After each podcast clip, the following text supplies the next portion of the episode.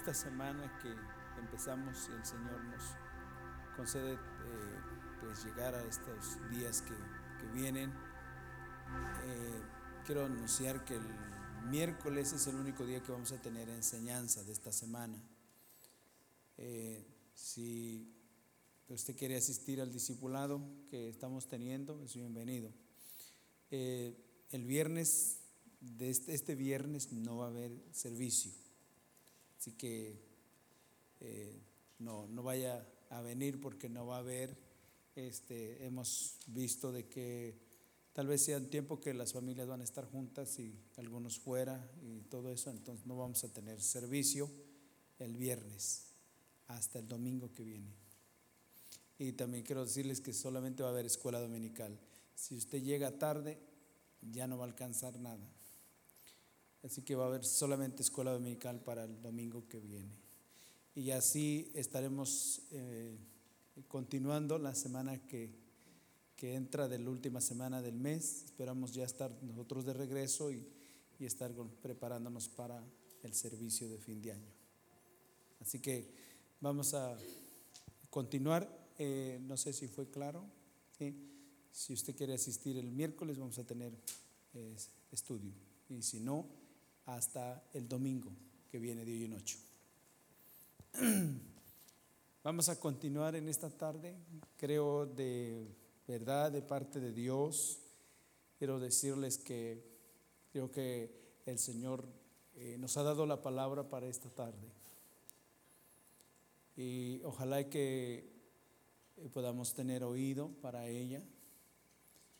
Eh, sé que es muy de parte de Dios.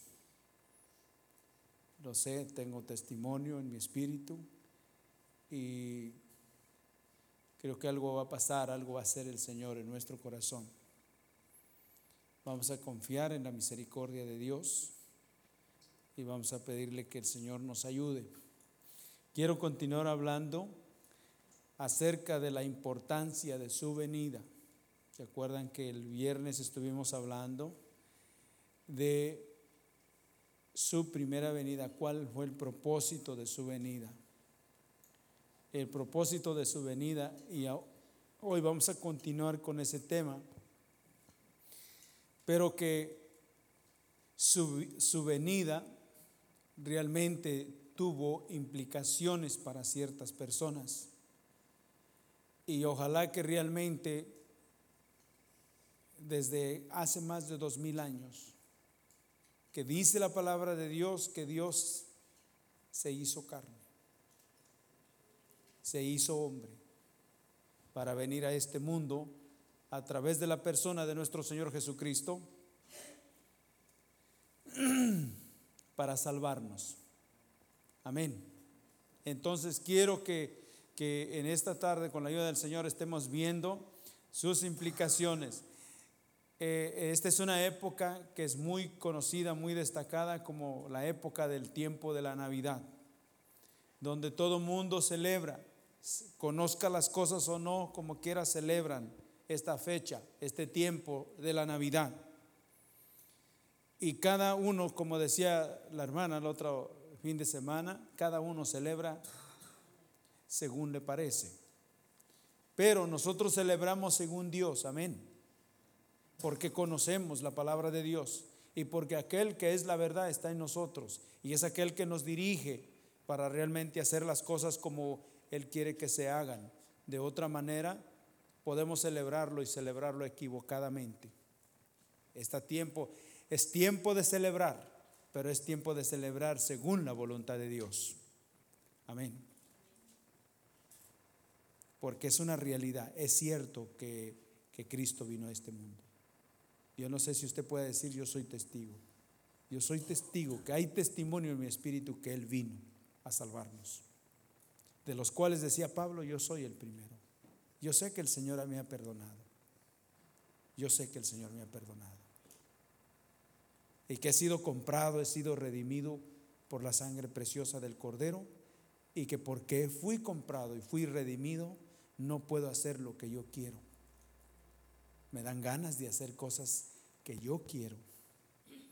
pero me tiene, se, se me ha prohibido realmente hacerlo y vivirla, esa vida que no agrada a Dios. Entonces, a veces medito las cosas y a veces hasta, no sé, como que me siento así, me pongo aparte a meditar las cosas, digo, Señor, ayúdame. Pero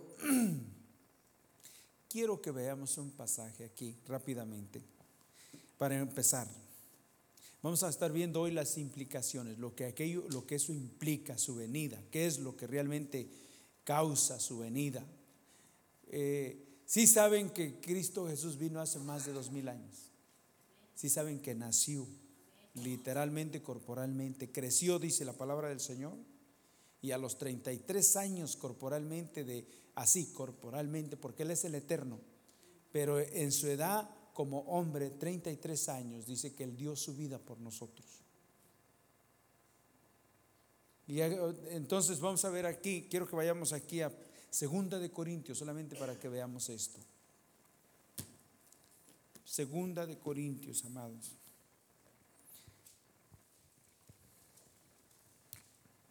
Nomás para que veamos que realmente lo que Dios dice a través de su palabra.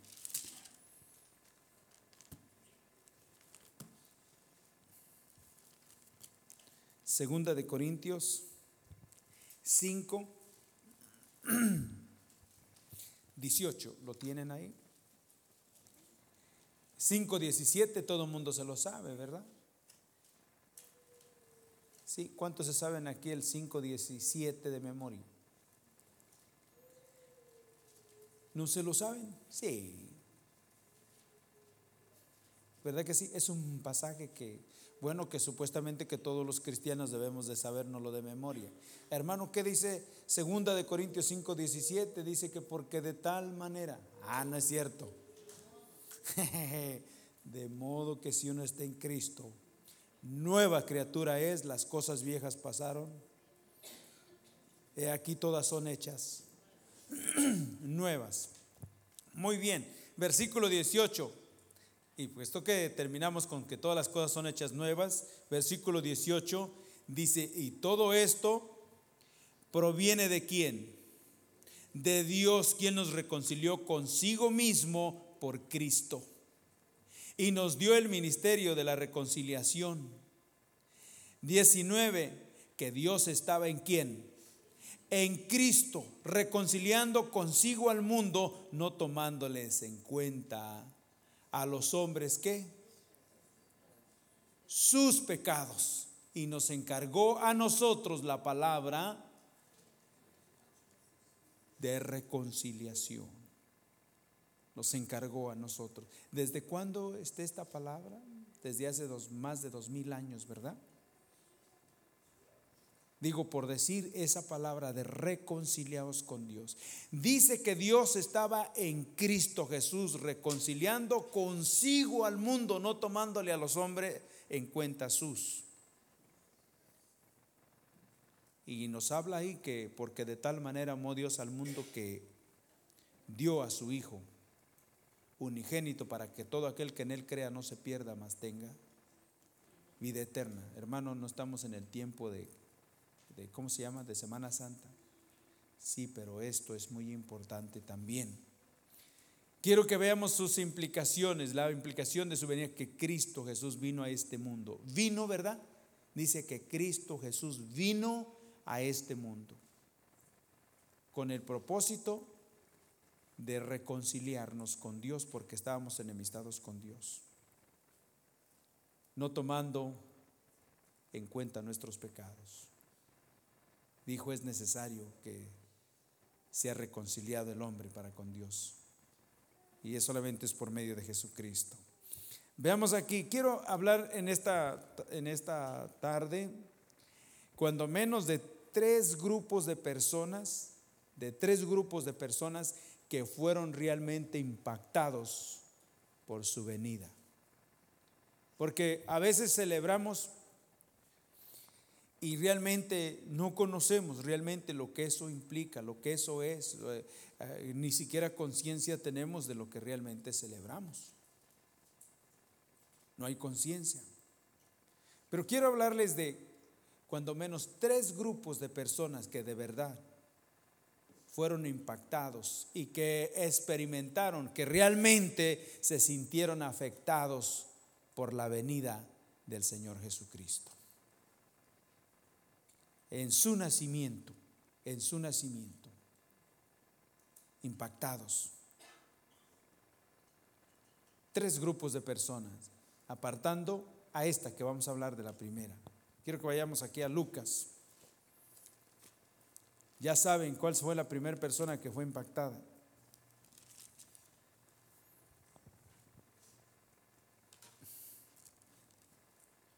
La primera persona que fue impactada por su venida, que verdaderamente dice la palabra del Señor que fue tocada, que fue tocada por el Señor. La primera persona. Y aquí en Lucas capítulo 1 nos habla, dice que había una joven, una virgen que se llamaba, ella se llamaba María. A ella dice que vino un ángel, un ángel que se llama el ángel Gabriel, a una ciudad de Nazaret, la ciudad de Nazaret, y dice que vino ese ángel con un mensaje. Y ella en un principio eh, no lo recibía, pero el ángel le dijo y le habló y le habló y le habló y le habló. Y el versículo 38 dice que entonces María dijo, he aquí la sierva del Señor, hágase conmigo conforme a tu palabra. Y el ángel desapareció de su presencia. Esa vida en, su, en, en, su, en esa venida, en su primera venida, esa vida fue una de las vidas que verdaderamente fue tocada y impactada por la venida del Señor. Afectó totalmente su vida. Era una vida como usted y como yo, que tenía, que se guardaba sus propias cosas. Pero el Señor le habló y cuando ella realmente recibió recibió, dijo, he aquí la Madre de Dios.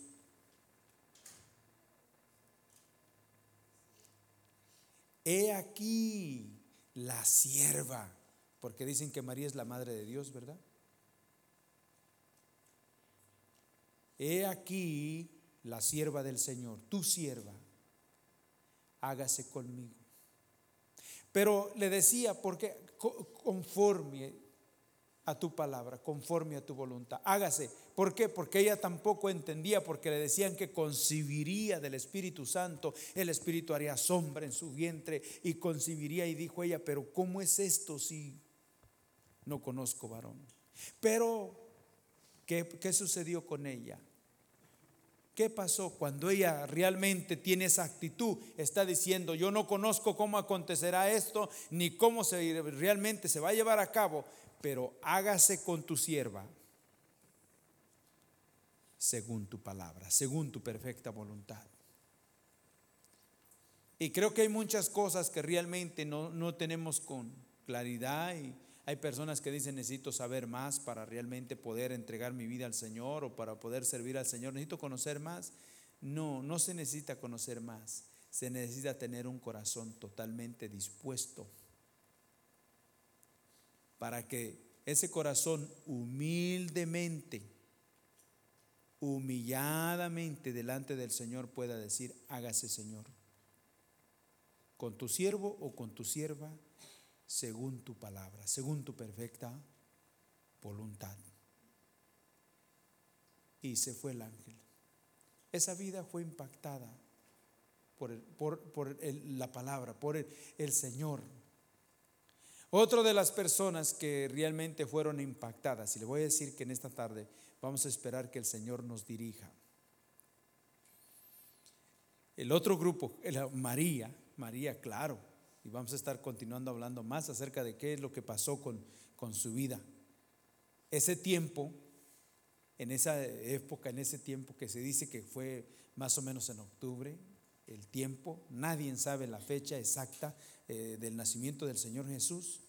Y por algo el Espíritu Santo no lo pone porque no, no dejó que celebrásemos su nacimiento, sino su muerte, ¿se acuerdan? Y lo que más es, y lo que más se nos manda, lo que se nos demanda, lo que más se nos dice que hagamos es lo que menos hacemos, ¿verdad que sí? Es interesante eso.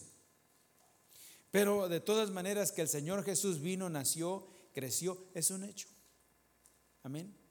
Y qué bueno que en este tiempo estamos atentos porque todo mundo celebra. Pero vamos a ver si es que es de la manera que, se, que Dios quiere que, se vean las cosas. Eh, el otro grupo que fue impactado por la palabra del Señor, por esa venida, ese tiempo, esa época, ese, ese tiempo cuando el Señor vino, fueron los reyes, fueron los magos, no los reyes, los magos. Quiero que vayamos aquí Vamos a ver si nos, si nos identificamos con este grupo. Mateo capítulo 2. Vamos a ver si nos identificamos de la manera que, que ellos fueron impactados por el Señor en ese tiempo. Vamos a ver si nosotros, si realmente este tiempo es lo que realmente estamos recibiendo y estamos realmente apercibiendo o qué es lo que está pasando con nuestras vidas. Vamos a ver aquí, quiero que veamos dos versículos dos versículos y, aquí nos vamos a, a, ver si nos identificamos. Capítulo 2, versículo 1 y 2. Perdón. Que dice aquí, cuando Jesús nació en Belén de Judea, en días del rey Herodes, vinieron del oriente a Jerusalén unos magos. Vamos a ver versículo 2, diciendo, ¿dónde está el rey de los judíos que ha nacido? porque su estrella hemos visto en el oriente y venimos qué? A ah, venimos a adorarle. ¿Qué habían visto ellos en el oriente? La estrella. La estrella, la estrella. Dice, en el oriente hemos visto su estrella y venimos a adorarle. hermano, pero, pero, pero eso para ellos fue una estrella. Sí, pero ¿qué es eso? ¿Qué significa la estrella? Ellos la habían visto en el oriente. Y, y venían, y venían en pos, en pos, y esa estrella los dirigía. Ahora quiero que veamos aquí, ellos decían, su estrella hemos visto. Ellos habían sido impactados por lo que habían visto. Vamos a ver si realmente nosotros también hemos sido impactados por aquello que el Señor nos ha concedido hasta este momento ver. Vamos a ver si nos identificamos con ellos, a ver si usted se identifica con, con este grupo, porque ellos dicen, su estrella hemos visto. Vamos a ver si nosotros hemos visto eso también. hermano, yo todavía no he visto esa estrella. ¿Habrá alguno aquí que ha visto la estrella? No, no, no, hermano, no esté hablando así. Háblenos claro. Bueno, entonces quieren que les hable claro. Vamos a ir aquí a Segunda de Pedro. Segunda de Pedro. Segunda de Pedro.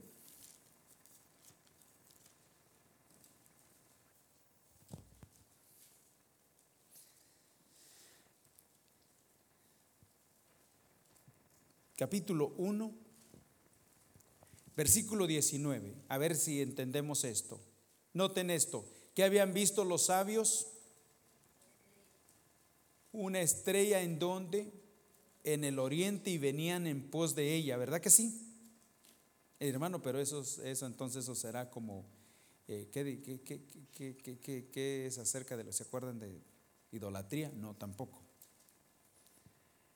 Versículo 19 dice, dice aquí, tenemos también la palabra profética más segura, a la cual hacéis bien en estar como atentos como a una antorcha, como a una antorcha que alumbra en lugar oscuro hasta que el día esclarezca y el lucero de la mañana salga en vuestros Ay, ay, ay.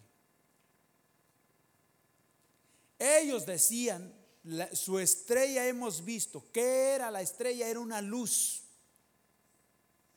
Luz en medio de un ambiente que, pero esa estrella eh, para ellos era, era, era, era, era la guía, era, era eh, eh, aquello que los dirigía a la perfecta voluntad de Dios, a vivir una vida que realmente agradara al Señor. ¿Sabe a dónde los conducía esa luz? Dice, venimos a adorarle. Esa luz que da su palabra, esa luz que puede revelar solamente a quien, a Cristo. Hasta que el lucero de la mañana salga en donde. No en el oriente, sino en nuestros corazones. ¿Y para qué nuestros corazones? Hermano, para que nosotros vayamos en pos de la perfecta voluntad de Dios. Si me estoy explicando, hermanos? Porque ellos vienen, dice, su estrella hemos visto, y dice, en el oriente y venimos a adorarle. Ha nacido el rey. Y saben que Herodes y los que vivían ahí decían, ¿y quién es ese? Quiere decir que unos, por mucho que estén, ¿sabe que No les ha nacido. No hay luz. Y como consecuencia, como no hay luz, no pueden ir en pos de la voluntad del Señor, que es lo que celebramos nosotros en este tiempo. Los celebramos las cosas como los demás que no tienen luz, o nosotros las celebramos como aquellos que su estrella ha salido en donde. Y vamos en pos de la voluntad de Dios, no vamos a tientas. ¿Me estoy explicando, hermanos?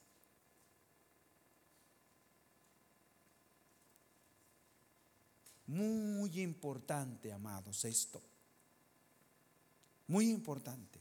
Qué importante, hermano, ¿en pos de qué va usted? ¿De una celebración más? ¿De un, de una, de un tiempo? ¿De una estación del año? ¿O en pos de la perfecta voluntad del Señor? Porque déjeme decirle una cosa. Aquí, volvamos a, dijimos que cuando salga, ¿dónde? El lucero de la mañana, ¿en dónde? en el oriente, no, ahora ya no es en el oriente, es en nuestros corazones. Y tengamos luz para ir en pos de ello. Aquí, volvamos otra vez a eh, Mateo capítulo 2. ¿Se acuerdan de esto? Diciendo, ¿dónde está el rey de los judíos? Que ha nacido porque su estrella hemos visto en el oriente y venimos a adorarle. Versículo 10, porque vamos a estar abreviando por el tiempo, por causa del tiempo, amados, por causa del tiempo. Versículo 10 de ese mismo capítulo ahí.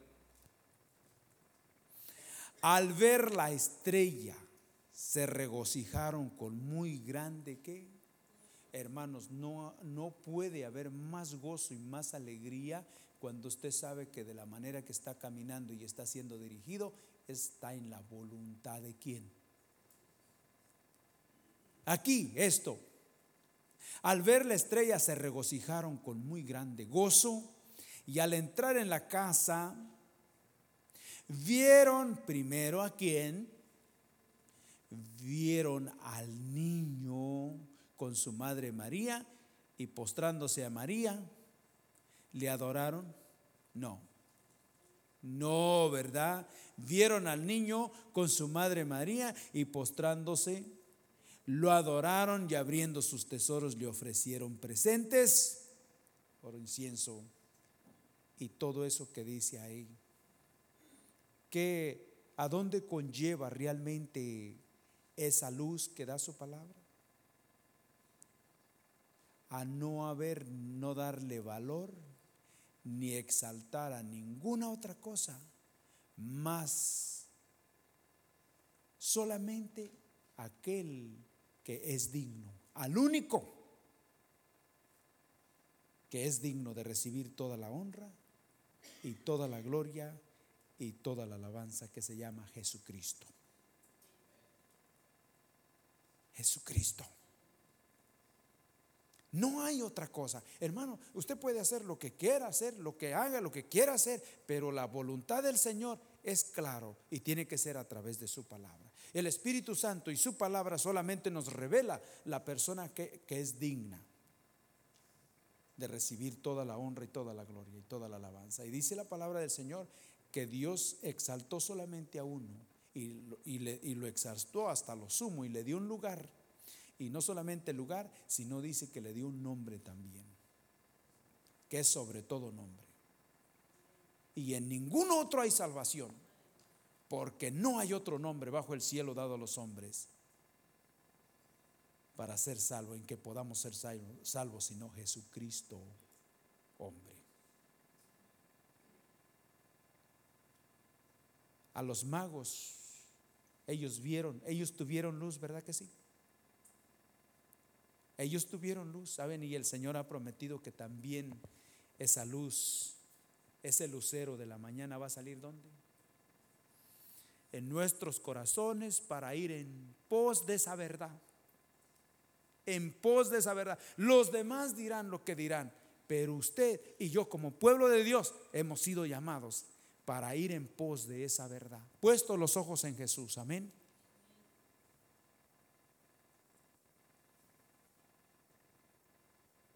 Y dice la palabra del Señor que es bueno estar atento a la palabra. ¿Verdad que sí? Como una antorcha que alumbra en un lugar oscuro. Hasta que el día esclarezca. Y el lucero de la mañana, la estrella, salga en nuestros corazones. Y vayamos en pos de esa, de esa verdad, de esa verdad. Esos magos fueron impactados, ¿verdad que sí?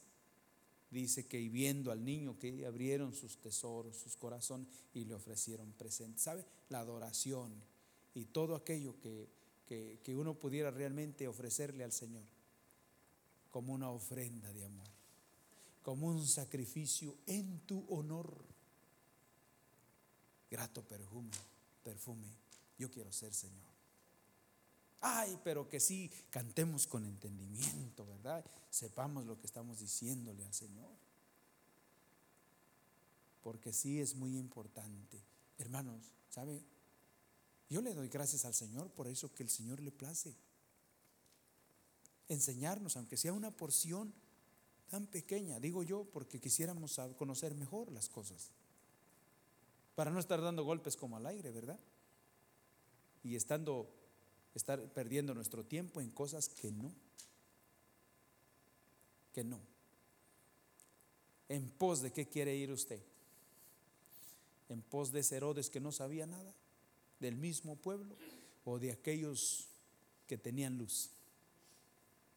Dice el libro de Cantares que le dice a la Sulamita, ve, júntate con los pastores, aquellos que que apacientan, y sigue, sigue, sigue las huellas de aquellos que van delante. Hay unos que le está indicando el Señor cómo vivir. Amén. Ojalá que seamos nosotros parte de ellos.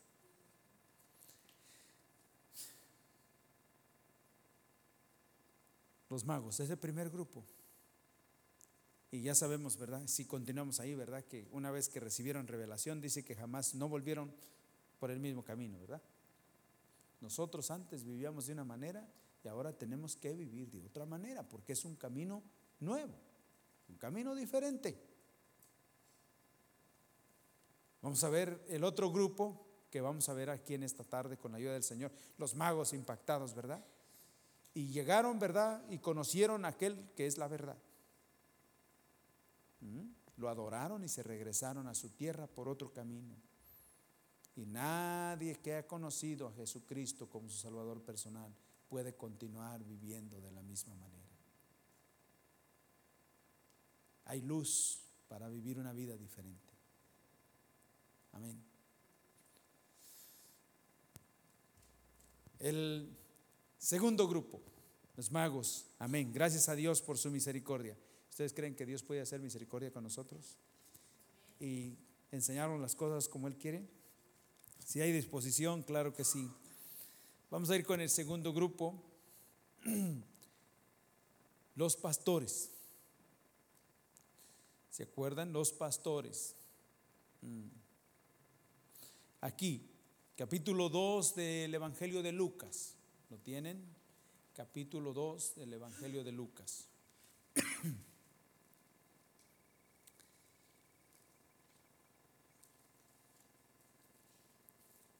El viernes hablábamos un poco del mesonero, ¿verdad? ¿Se acuerdan de eso? Ajá. Y, y aquí estamos continuando con este mismo estudio. Versículo 7, capítulo 2 del Evangelio de Lucas, versículo 7. Dice, y dio a luz a su hijo primogénito. ¿Cuál es la diferencia de primogénito a unigénito?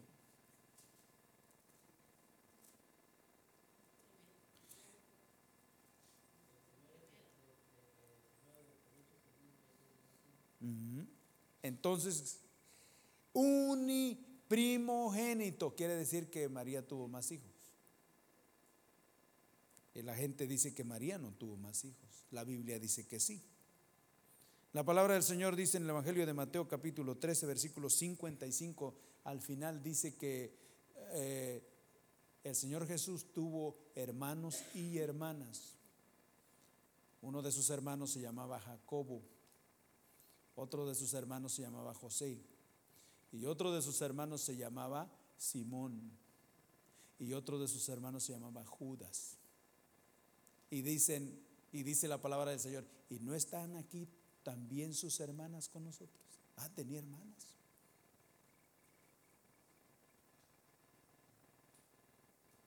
Tenía hermanas, porque dice la, luego dicen que María, por eso dicen que es la Virgen y no, que no la quitan de ahí. Y no es que, no es que uno la quiera quitar, no, tampoco. Pero es que ella no es la que, la que nos da salvación, ¿no? Y por eso insisten ahí, insisten ahí con, con eso. Pero vamos a ver aquí, dio a luz su primogénito, dice, y lo envolvió en pañales y lo acostó en un pesebre porque no había lugar para ellos en el mesón. Y esto es, es lo que mencionábamos el viernes del niño, ¿se acuerdan? Que lo pusieron de, de, jefe de, mesonero. Y cuando mencionamos ahí que dice, ¿qué quieren? Versículo 8, no había para ellos lugar en el mesón. Versículo 8 había pastores en la misma región que velaban y guardaban las vigilias de la noche sobre sus rebaños. Había pastores en la misma región que ¿qué hacían? Que dormían o que estaban despiertos. Que estaban despiertos. ¿Y qué dice que hacían? Dice que guardaban las vigilias de la noche sobre su rebaño. ¿Cuántas vigilias tiene una noche?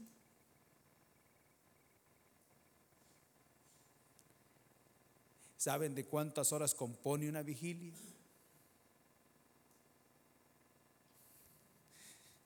Eh, la noche tiene cuatro vigilias y cada una de ellas es compuesta por tres horas. El día comenzaba a las seis de la mañana y terminaba a las seis de la tarde. ¿Se acuerdan de eso? Así que el Señor Jesús, cuando Él fue crucificado, dice que se daban prisa porque se estaba llegando, estaba terminando ya el día.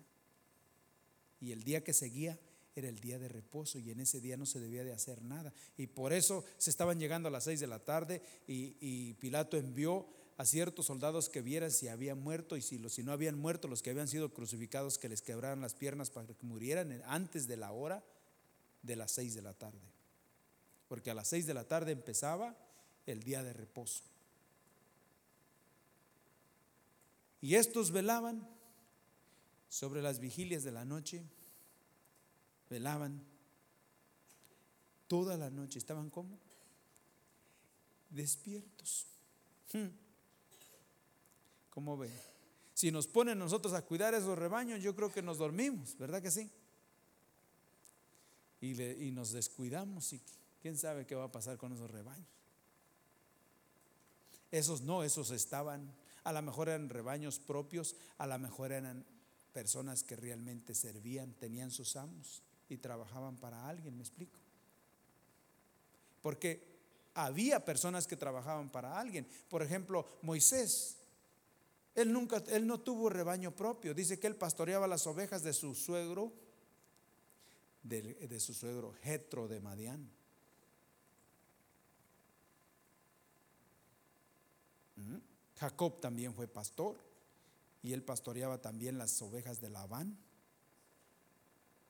Y por eso le reclamó una vez y le dijo, no hemos valorado que cuando hace frío me tuesta el frío y cuando hace calor me, agita el calor y ahí he estado con tus, tus rebaños y nunca los dejé y cuando venía un animal y se comía una yo te la tenía que pagar.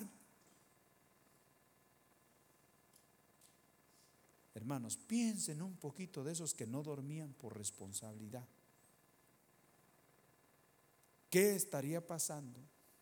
Dicen que los cazadores, eh, eh, saben ustedes, no sé, aquí tenemos hermanos que les gusta cazar, pero que ellos cuando se ponen a platicar de la cacería hablan de puras experiencias que ven allá cuando están cazando.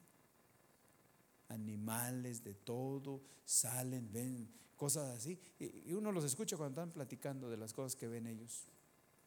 Porque están atentos. Y saben que el que está atento y el que está en sobriedad es el único que puede ver lo que está pasando alrededor. Y en este caso, como cristianos, como hijos de Dios, ¿sabe? Dios quiere que nosotros realmente lo que conocemos sea de experiencia, no sea que nos lo platiquen. Cada uno tiene que obtener su propia experiencia. Y aquí vemos, por ejemplo, dice que estos, había pastores en la misma región que velaban y guardaban las vigilias de la noche sobre sus rebaños. Y por estar de esa manera y por estar atentos, dice aquí la palabra del Señor, que aquí el verso 9, he aquí. Y he aquí se les presentó un ángel del Señor y la gloria del Señor los rodeó de resplandor y tuvieron qué? Tuvieron miedo, tuvieron temor.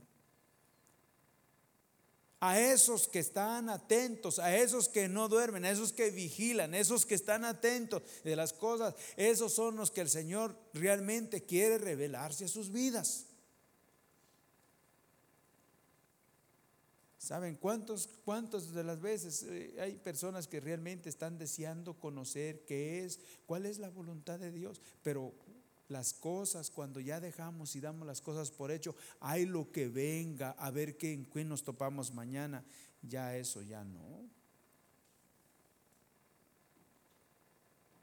Y sabe que lo sorprende, pero aquí dice, aquí dice la palabra del Señor que a esos que estaban y que guardaban y que estaban velando. ¿Qué dice la palabra del Señor? Que velemos y qué? Y oremos. Y a esos que están velando y están orando, el Señor les va a comunicar las cosas les va a comunicar las cosas y de verdad va a ser una bendición para esas vidas. Y aquí vemos, por ejemplo, dice que tuvieron gran, gran temor. Gran, gran temor. Esa experiencia, hermanos. Gran temor.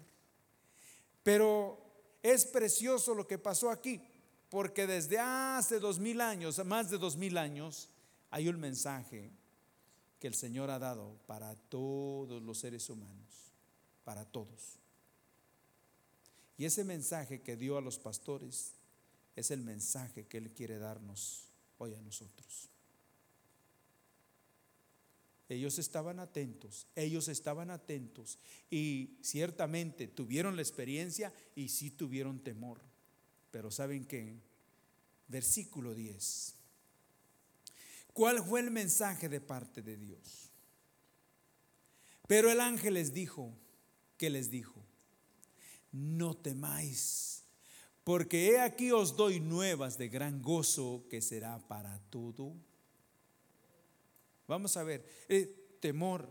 Pero el ángel del Señor les dijo, no temáis, no temáis, no tengan miedo, no temáis, porque es un mensaje, es una palabra, es una palabra de parte del Señor, pero dice el Señor que no temas. Porque Dios había hablado en, otras, en otros tiempos, ya había hablado a diferentes personas y a diferentes, eh, a diferentes ciudades. Por ejemplo, a Nínive le dijo a Jonás, ve y le dices a los de Nínive que en 40 días los voy a destruir. Ese era un mensaje para ellos. ¿Verdad que sí? A los de Nínive les dijo, ve y les dices, les dices que en 40 días los voy a destruir. Otro mensaje, cuando el Señor viene a la casa de Abraham y sacó a Abraham, dice, fuera de, la, de su casa y dice que Abraham iba con el Señor y le dijo, Dios, yo voy a destruir a Sodoma y a Gomorra. Lo voy a hacer, lo voy a hacer, lo voy a hacer, lo voy a destruir. Y Abraham le dijo, no, Señor, no destruirás al, al justo con el injusto. Dice, no y empiezan, se acuerdan a... Y dice la palabra del Señor que Dios envió a sus ángeles para que sacaran a Lot y a su familia, que eran los únicos que estaban ahí, que eran justos. Y dice la palabra del Señor que cuando sale Lot y su familia de la ciudad, empezó a caer fuego. Y la ira de Dios fue derramada sobre esas ciudades y quedaron reducidas a ceniza.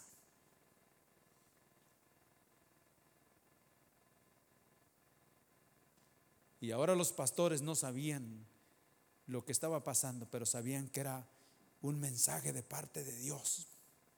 Lo que estaban viendo, la gloria de Dios. Ahí algo, pero tremendo, ese resplandor que los cubrió y que los alumbraba.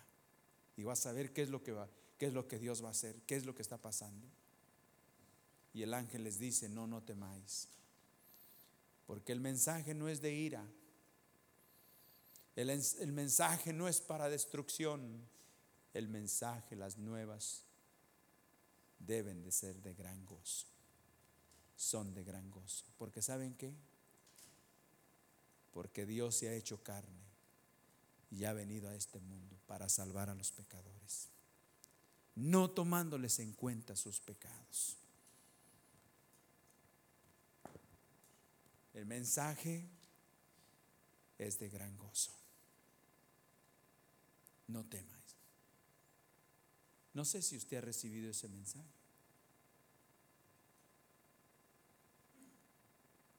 Que Cristo Jesús vino a este mundo para salvarnos, para salvar a los pecadores de los cuales usted no puede quitar el nombre de Pablo y poner el suyo, si ha tenido la experiencia de los cuales yo soy el primero. ¿Verdad que sí?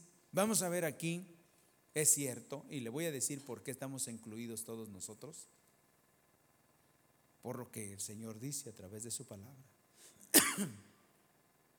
Porque dice aquí, pero el ángel les dijo, no temáis, porque he aquí os doy nuevas de gran gozo, que será para todo el pueblo nuevas de gran gozo. He aquí os doy a ustedes que viven aquí, que son judíos, que forman parte del pueblo de Israel, porque escrito está que Él vendría. Eh, libro de Isaías capítulo 9, versículo 6. Nos habla de que he aquí niño nos es nacido, hijo nos es dado, el principado sobre su hombro. Entonces estaba escrito, los judíos conocían que estaba escrito y que sabía dónde iban a ser ese niño. Y por eso cuando Herodes dice que eh, mandó que se investigase, mandó a traer los escribas, los intérpretes, dijo, a ver ustedes que saben dónde tenía que nacer ese. ¿Se acuerdan de eso? Porque ellos sabían. Y entonces fue así despistado y le dice a los magos, a los sabios del oriente, les dice, si ustedes lo encuentran, me lo hacen saber para que yo también vaya a adorarle. Y claro que lo iban a encontrar, ¿saben por qué? Porque la luz los guiaba, ¿verdad que sí? ¿Usted cree que el que camina según la luz se queda su palabra, el Señor no vamos a tener un encuentro con aquel que es digno? Aquel que vive y reina para siempre. Ay, hermanos.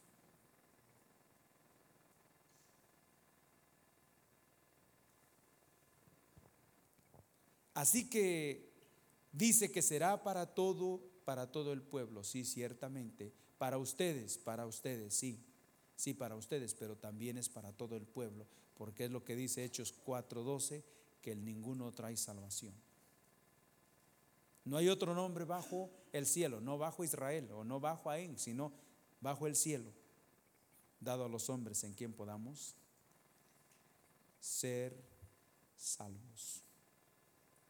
Es para ustedes, pero también dice es para todo el pueblo. Y qué alivio, ¿verdad? Qué alivio. ¿Están conmigo? Qué cosa, qué cosa más preciosa de parte de Dios. Amén. Dice aquí, una vez más el mensaje, ya saben que el mensaje era de que no temáis, ¿verdad? Dice que hoy en la eh, que, eh, que hoy dice en la ciudad de David dice un salvador que es Cristo el Señor, dice, "Y esto será por señal, hallaréis al niño envuelto en pañales y acostado en un pesebre." Dice, y repentinamente apareció con el ángel una multitud de huestes celestiales que alababan a Dios y que y decían, ¿qué decían? Gloria a Dios en las alturas y en la paz, en la tierra paz. Buena voluntad para con los hombres. ¿Por qué? ¿Por qué primero gloria a Dios en las alturas?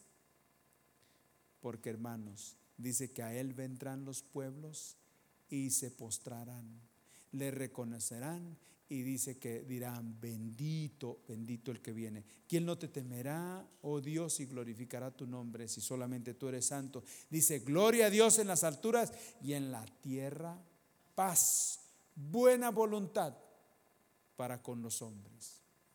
Buena voluntad. ¿Saben por qué? ¿Por qué buena voluntad? Porque dice que fue Dios quien tomó la iniciativa. Dios estaba reconciliando consigo mismo al mundo, no tomándole a los hombres en cuenta que sus pecados. Fue de Dios quien decidió perdonarnos y darnos salvación sin que lo merezcamos. Fue la voluntad de Dios, ¿me estoy explicando? Y esa voluntad de Dios es buena porque no va a haber otra. Si usted no reconoce, no reconoce a Jesucristo como su Salvador personal, no va a haber otra forma de ser salvo. Dios quiso enviar a su Hijo para que a través de Él, usted y yo, obtuviésemos esa redención y el perdón de nuestros pecados. Bendito sea su nombre. Amén. Es por medio de Él. Esa es la voluntad de Dios. Pero, pero ese no merece la salvación. Nadie merecemos ser salvos. Pero fue la voluntad de Dios. Él fue el que dijo, de tal manera amó Dios al mundo, que envió. Él tomó la iniciativa. Él fue el que lo hizo. Por eso la salvación dice que no, no tiene nada que ver con los hombres. Es de Dios. No es ni de quien quiere ni de quien corre, sino es de quien Dios hace misericordia. Bendito sea el Señor, amén. Gloria al Señor. Veamos aquí esto. Algo más, ¿dónde nos quedamos? Eh, dice, paz en la tierra, buena voluntad para con los hombres. Versículo, en, en esto, versículo 15, sucedió que cuando los ángeles que se fueron de ellos al cielo, los pastores se dijeron unos a otros, pasemos pues hasta Belén y veamos esto que ha sucedido y que el Señor nos ha manifestado. Vamos a ver cómo respondieron este grupo de personas. Los magos respondieron bien, ¿verdad que sí? Este segundo grupo de personas al cuales el Señor se les apareció y se manifestó a ellos y reveló su perfecta voluntad, ¿cómo respondieron ellos? ¿Cómo respondieron ellos? Veamos, ¿respondieron positivo o respondieron negativo?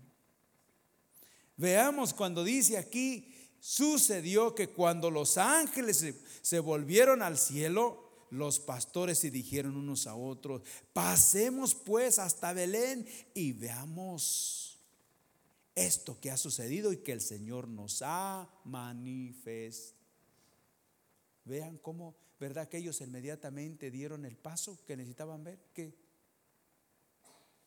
Igual que los magos vinieron y vieron, ¿verdad que sí? Y ellos lo mismo. Vamos y veamos esto que no esto que dice que va a suceder, no, ellos ya creían que había acontecido, ¿verdad?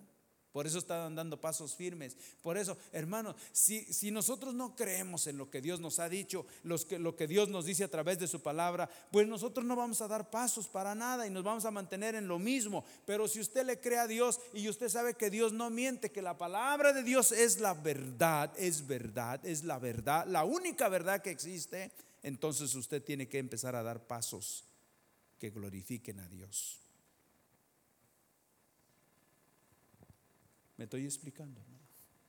Si no creemos que esto es verdad, entonces estamos totalmente extraviados y perdidos. Y nos espera la condenación eterna. Pero estos pastores respondieron de inmediatamente que se fueron. Dijo, vayamos nosotros para ver, comprobar esto que ya sucedió. Esto es cierto. ¿Por qué? Porque Dios lo dice. Amén.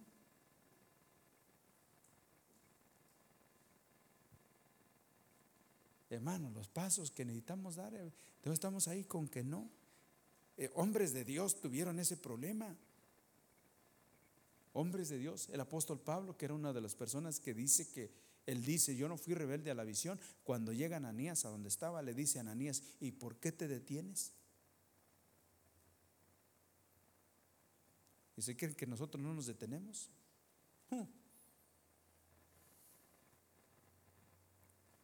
A veces no creemos nada porque no damos ni siquiera un paso. Pero que el Señor nos ampare, ¿verdad? Nos ayude. Sí, dice aquí la palabra del Señor, ve qué, sucedió. Dice, y veamos esto que ha acontecido y que el Señor nos ha manifestado. Vinieron pues apresuradamente y hallaron a María y a José y al niño acostado ¿qué? en el pesebre. Y al verlo, dieron a conocer lo que se les había dicho acerca, no de María, ni de José. Todo el mensaje indicaba aquel que es nuestro Salvador, aquel que es el Señor de nuestras vidas, aquel que es nuestra vida. El único que da vida, que se llama Jesucristo. Amén. Dice que, y hablaban de aquello que, que habían recibido, ¿verdad? Dice acerca del niño. Dice, y todos los que oyeron, ¿qué? Se maravillaron de lo que los pastores les decían, ¿verdad? Mm. Pero había sido una experiencia, sí o no. Hay una experiencia, hermano. ¿Quién se va a maravillar con, con cuentos, con fábulas? ¿Y sabe qué necesitamos nosotros? Necesitamos experimentar esto. ¿Verdad que sí? ¿Sí o no? Experiencia. Les decía de los cazadores, a veces uno cuenta de lo que dice que ellos ven, pero nomás no, nomás porque no lo platican. Pero la experiencia la han tenido ellos.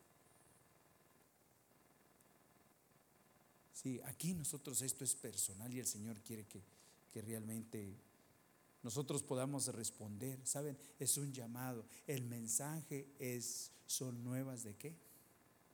De gran gozo. Y el Señor quiere que lo experimentamos, pero para ello tiene que haber un responder de nuestro corazón. ¿Verdad que los pastores inmediatamente qué? Vayamos, vayamos. Y, dice la palabra del Señor que sí llegaron hasta allá, ¿verdad?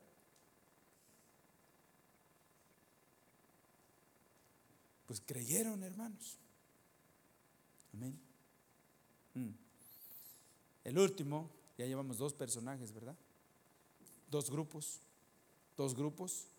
El último, dijimos que eran tres.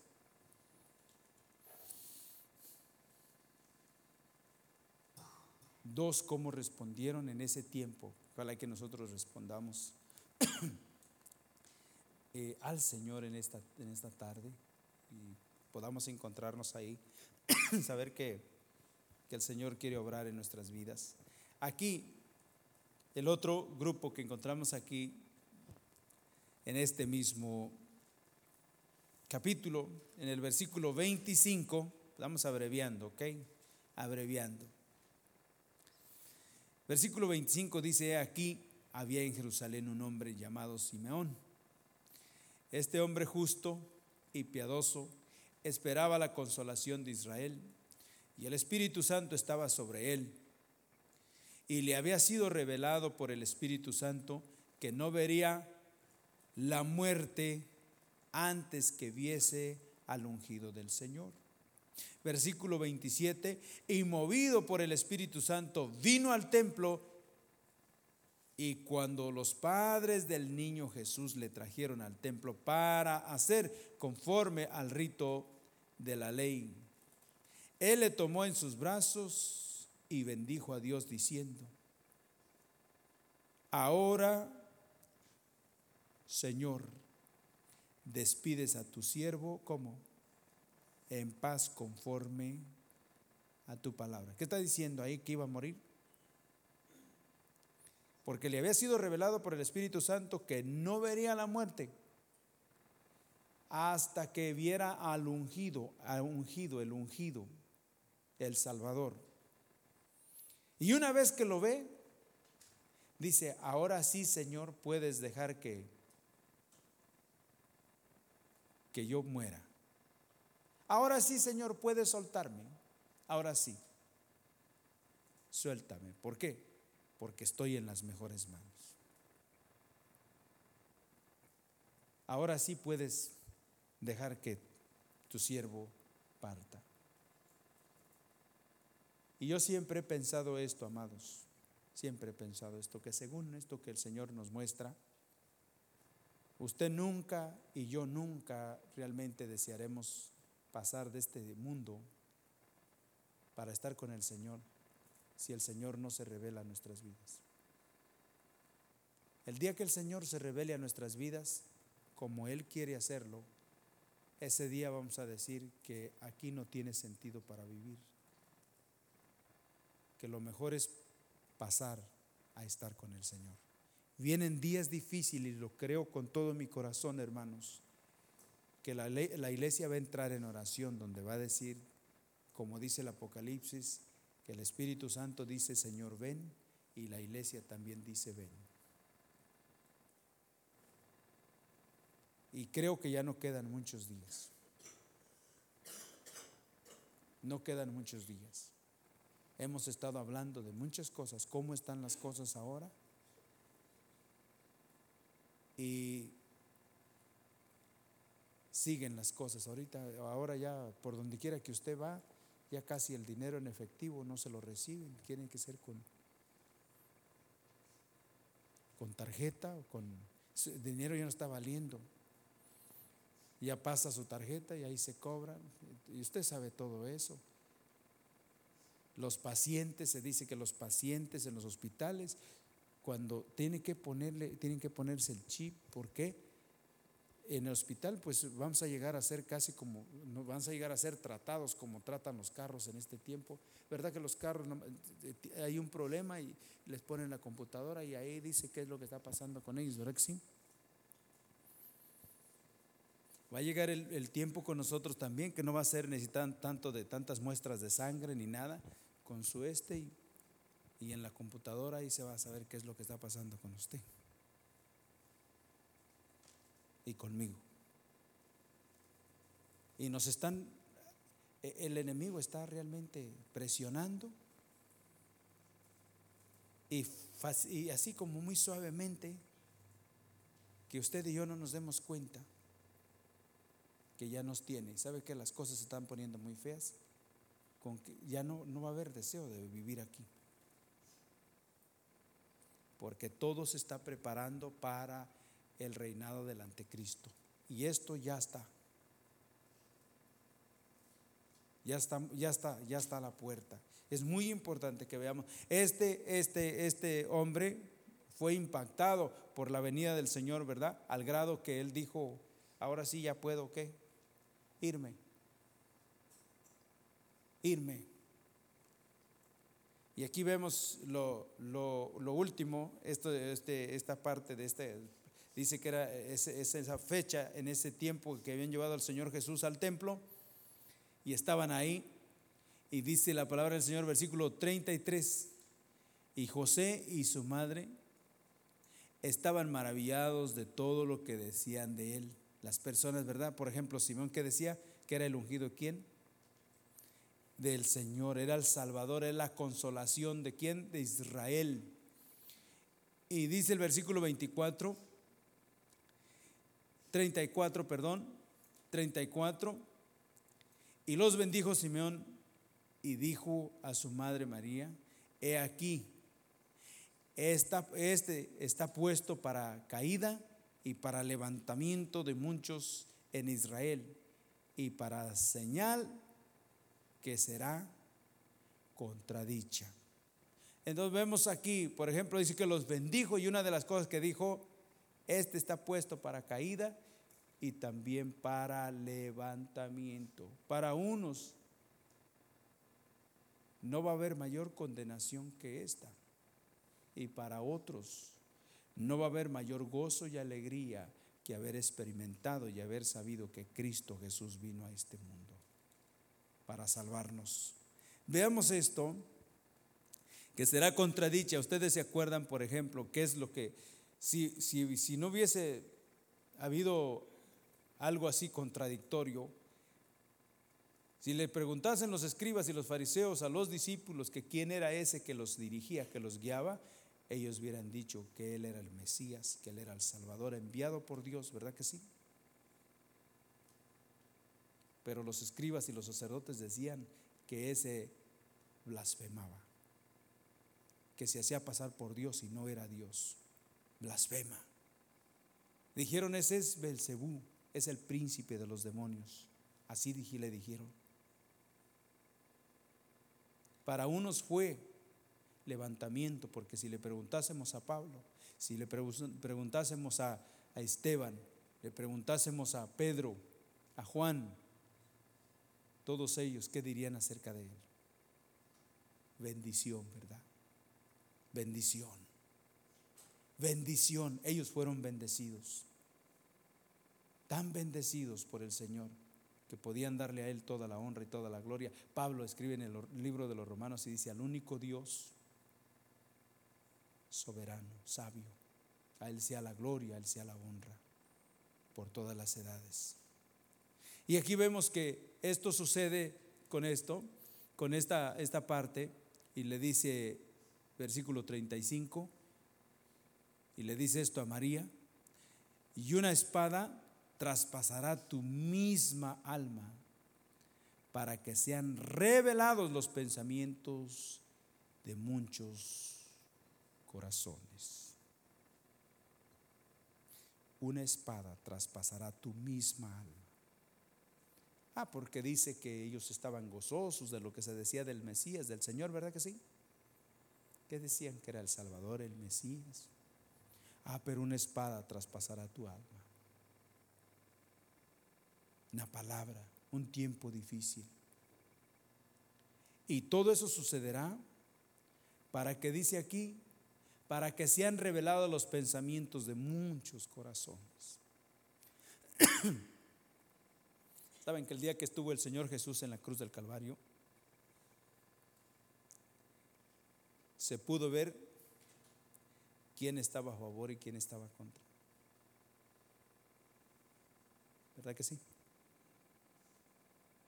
El día que Él estuvo en la cruz del Calvario, se pudo saber quién estaba a favor y quién estaba contra fueron revelados los pensamientos de muchos corazones. Aquellos que decían crucifícale estaban a favor o estaban en contra. Y en este tiempo, hermanos, en este tiempo es exactamente lo mismo. creo que hasta una época como esta se puede ver quién está a favor y quién está en contra. Se puede ver quién está por Jehová y quién está en contra de Jehová. ¿Verdad que sí? Aquellos que están en pos de la luz que da su palabra, están dispuestos a decir, hágase con tu siervo o con tu sierva según tu palabra. Amén. Y está aquellos, a mí no me interesa. Lo que Dios diga en la Biblia, a mí no me importa. Yo voy a hacer lo que yo quiero y también se va a ver. Se va a ver quién está por Jehová y quién no. ¿Verdad que sí? ¿Quién está por Dios? ¿Quién está por el Señor? Creo que todas nuestras acciones y reacciones lo manifiestan. Cuando hay corazones que se humillan solamente a la voluntad del Señor, solamente a su voluntad. Señor, no quiero conocer otra cosa, quiero conocer tu voluntad. He caminado demasiado en ignorancia y he hecho cosas que tal vez te hayan desagradado, pero Señor, porque yo no sabía tu voluntad. Pero ahora la conozco, la estoy viendo a través de tu palabra. Tu palabra me da luz para poder caminar conforme a tu voluntad. Señor, yo no quiero conocer otra cosa más que tu voluntad. Amén corazones dispuestos que están por Jehová, por Jehová.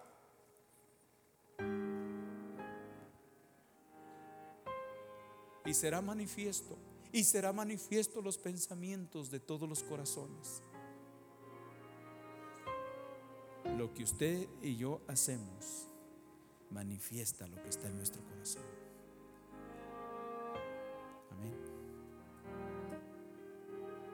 Hermanos, Dios se ha guardado un remanente y Él tiene un remanente. Y ojalá que usted y yo seamos parte de ese remanente. Podríamos seguir hablando de Pero si hasta aquí dejásemos de hablar, creo que el Señor ha clarificado algunas cosas hoy. Sabe, yo tengo testimonio de que Dios me habló cosas muy claras, las puedo entender mejor que antes. Viendo la misma palabra por años, por años, viendo la misma palabra. Pero hay testimonio en mi espíritu que en esta vez ha sido muy claro lo que Él ha mostrado. Ojalá que para usted también sea claro. Y si no fue claro, le pido que me disculpe. No ha sido la intención de confundir a nadie. Amén. Un último pensamiento. Había una mujer aquí. Una mujer que se llamaba Ana. ¿Ustedes se acuerdan? Dice aquí este último pensamiento. Estando hablando todas estas cosas, había una viuda, ¿verdad? Que se llamaba Ana esta estaba, dice, esta presentándose, versículo 38. Estamos terminando con este versículo. Esta presentándose en la misma, ¿qué? Hora. En la misma hora que ¿qué? tenía, estaba Simeón cargando al Señor y dando y bendiciendo y hablando con María y con José. En esa misma hora se presentó esta mujer, Ana, que, que había estado en el templo por 84 años sirviendo al Señor día y noche. Dice, esta presentándose en la misma hora, daba gracias a Dios. Y hablaba del niño a todos los que esperaban la redención en donde. Yo no sé cuántos estén aquí, queramos que Dios obre nosotros. Ahí había gente que deseaba conocer. Estaba la mujer samaritana. Ella también esperaba. Ella también le dijo al Señor Jesús, nosotros estamos esperando al Mesías. Él dice que va a venir y nos va a revelar todas las cosas y lo estamos esperando a Él. Y cuando Él le dice, yo soy. Y allí en Jerusalén había personas que querían conocer la voluntad de Dios. Y dice que esta mujer Ana les hablaba a ellos y les decía, este es Este es, este es, amados, amados. No hay otro mensaje, no va a haber otra, otra, no hay otra esperanza. Dice que Cristo en vosotros la esperanza de gloria. no hay otra manera, no hay de otra, no hay forma de ser salvos de otra manera. Solamente creyendo en Jesucristo y poniendo toda nuestra confianza en Él y dependiendo de Él. No sé si habrá aquí vidas que realmente queremos que el Señor nos ayude. Señor, yo no entiendo las cosas, pero tú has prometido restaurar a tu iglesia y yo sé que yo soy parte de tu pueblo. Yo necesito ser restaurado. ¿Lo podrás hacer, Señor? Ya dejemos ese tiempo tan, tan difícil y hoy pidámosle al Señor que nos ayude.